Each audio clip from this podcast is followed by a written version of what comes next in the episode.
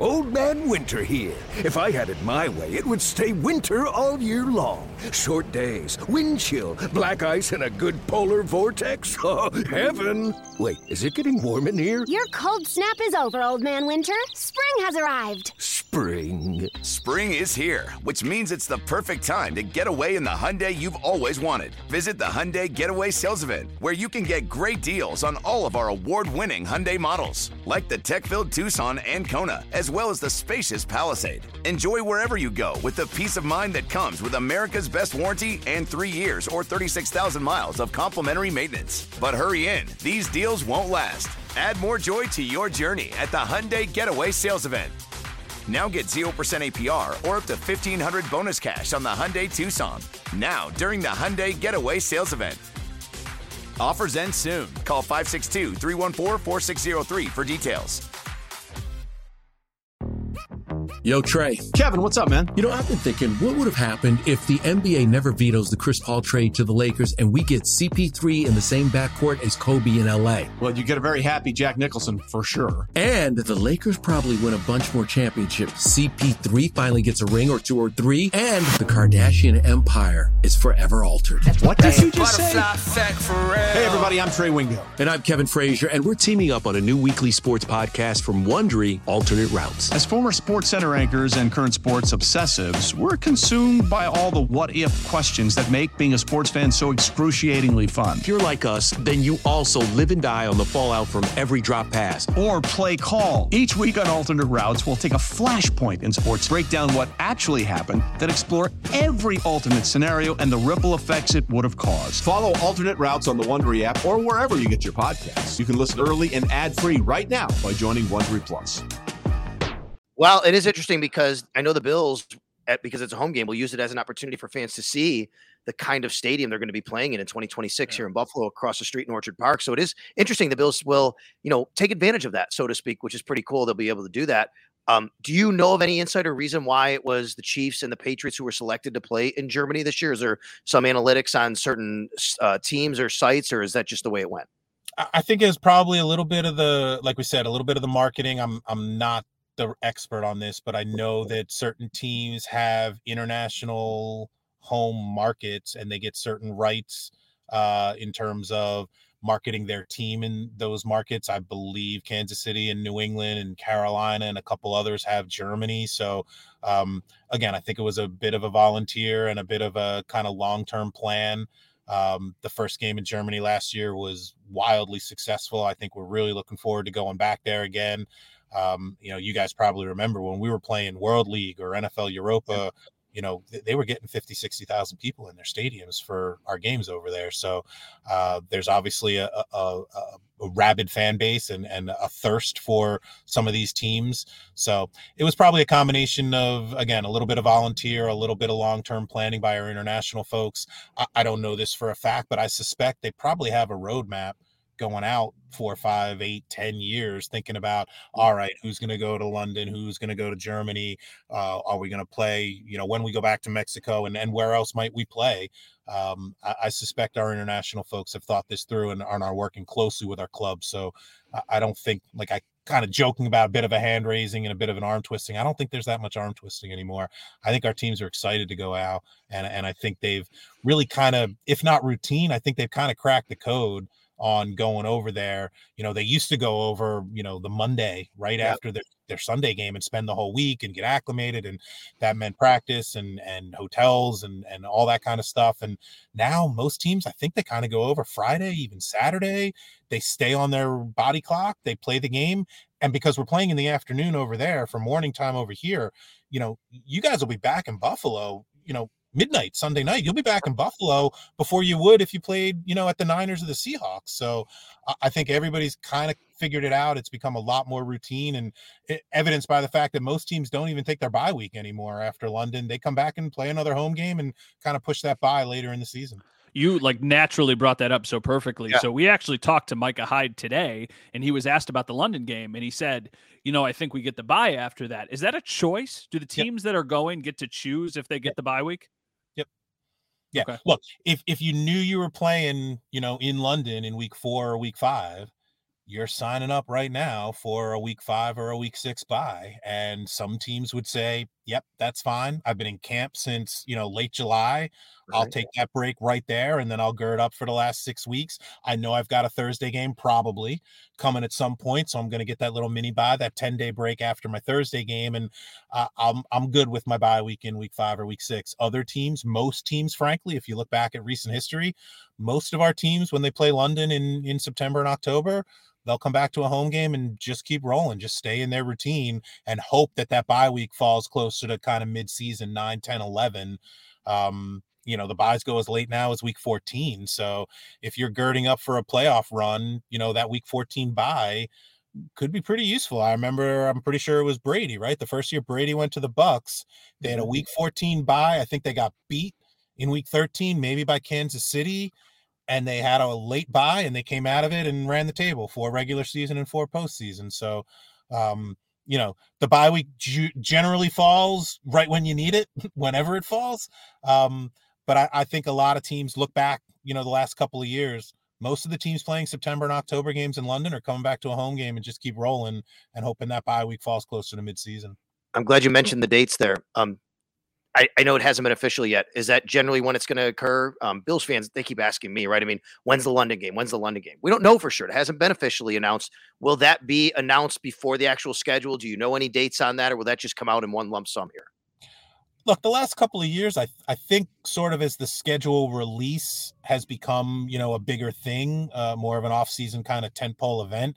I, I, think we've kind of extended that one day release into like a week long kind of breadcrumbs along the way as we go.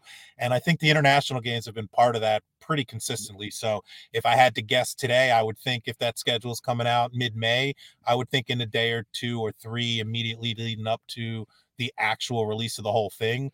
We'll probably announce the international games, but uh, look, you guys know we we work around uh, you know, stadium availability, whether it's Tottenham or Wembley. There's obviously Premier League teams playing in there. There's international breaks for those soccer teams, and that's generally where we play our football games. So, you know, the traditional kind of weeks four, five, six, seven, that's about when we've historically played our London games. I think the latest we've gone is maybe week eight, but that that that's where we'll be again. It'll be in that same kind of late September, early October time frame. And again, the clubs kind of know about where it could fall, and depending on where it falls, they do Matt have the opportunity to decide, hey, if we're playing in week five, I'll take a home game the week after. If we're playing in week seven, I'll take my bye the week after. That's up to them.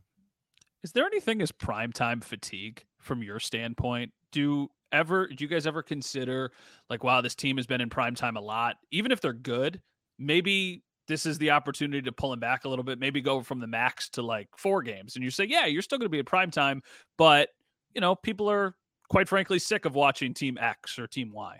Yeah, look, the fans tell us, you know, they they're first of all, they're not shy. They'll find yeah. us if they need to. Um, but they tell us every day. They tell us when you know they watch television and and we look at the Nielsen ratings. They tell us every time they you know, go on NFL.com and click on a video or click on a story. They tell us every time they buy a hat or a jersey which teams they're most interested in. They tell us every time they buy a ticket. They tell us every time they place a bet. I mean, we are really trying to almost have this one-on-one relationship with, you know, every one of our 300 million fans or whatever it is. Um, that's maybe a stretch, but you know, really trying to listen to the fans and and they'll tell us. Look, not to disparage anybody, but you know, we talked about, hey, if Aaron Rodgers went to the Jets, would they be in a lot more national windows? They probably would.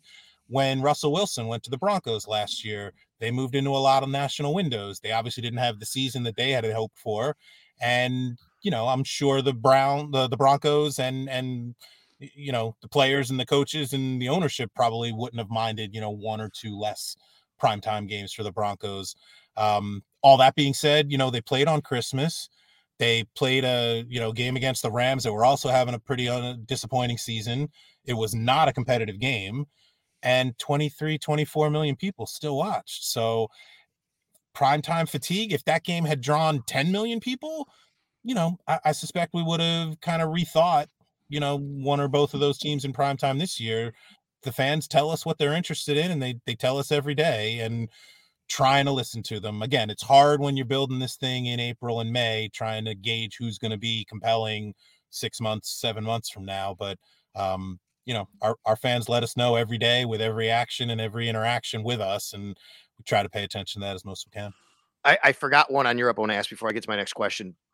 Do you, you have had division games, but they haven't been, there haven't been a lot of them. Do you, do you try to steer away from those or you just, if you do it, you do it? When you get chosen to go for an international game, there's definitely some uh, byplay back and forth between us and the clubs. And we talk mm-hmm. about, hey, which of your home opponents would you be interested in playing overseas? Would you be willing to play overseas?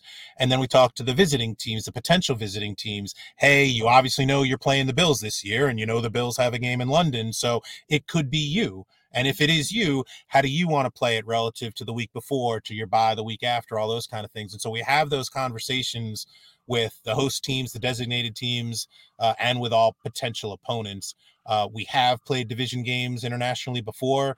Um, generally, it's going to require the uh, approval of both teams. And, you know, you could argue it both ways. If you're the Bills and you're playing Miami, I'm sure you'd love to have Miami come up there in December uh, in, the snow. Um, if you're Miami, I'm sure you'd say we'd much rather play Buffalo in London than in December in the snow. Um, so we talk to both ends uh, of every division series and just talk about whether or not they'd be interested, they'd be willing, and try to make sure that you know nobody's blindsided by a decision that we made. Any non Oh, go ahead, Sal. You know, no, I, I want to ask about the Saturday games. So if you have something on Europe, go ahead, Matt. But I want to ask about the Saturday games. Yeah, one more Europe question. Any non-starters on Europe? Like, can a team go back to back? Because that was something that was getting brought up when the Bills got selected to do the Europe game. People were trying to figure out, okay, who could it be? And then there were a lot of comments. Oh, well, it can't be this team because they played there last year, or it can't be this team because they were there last year. Are there any rules on that end, or that's null and void?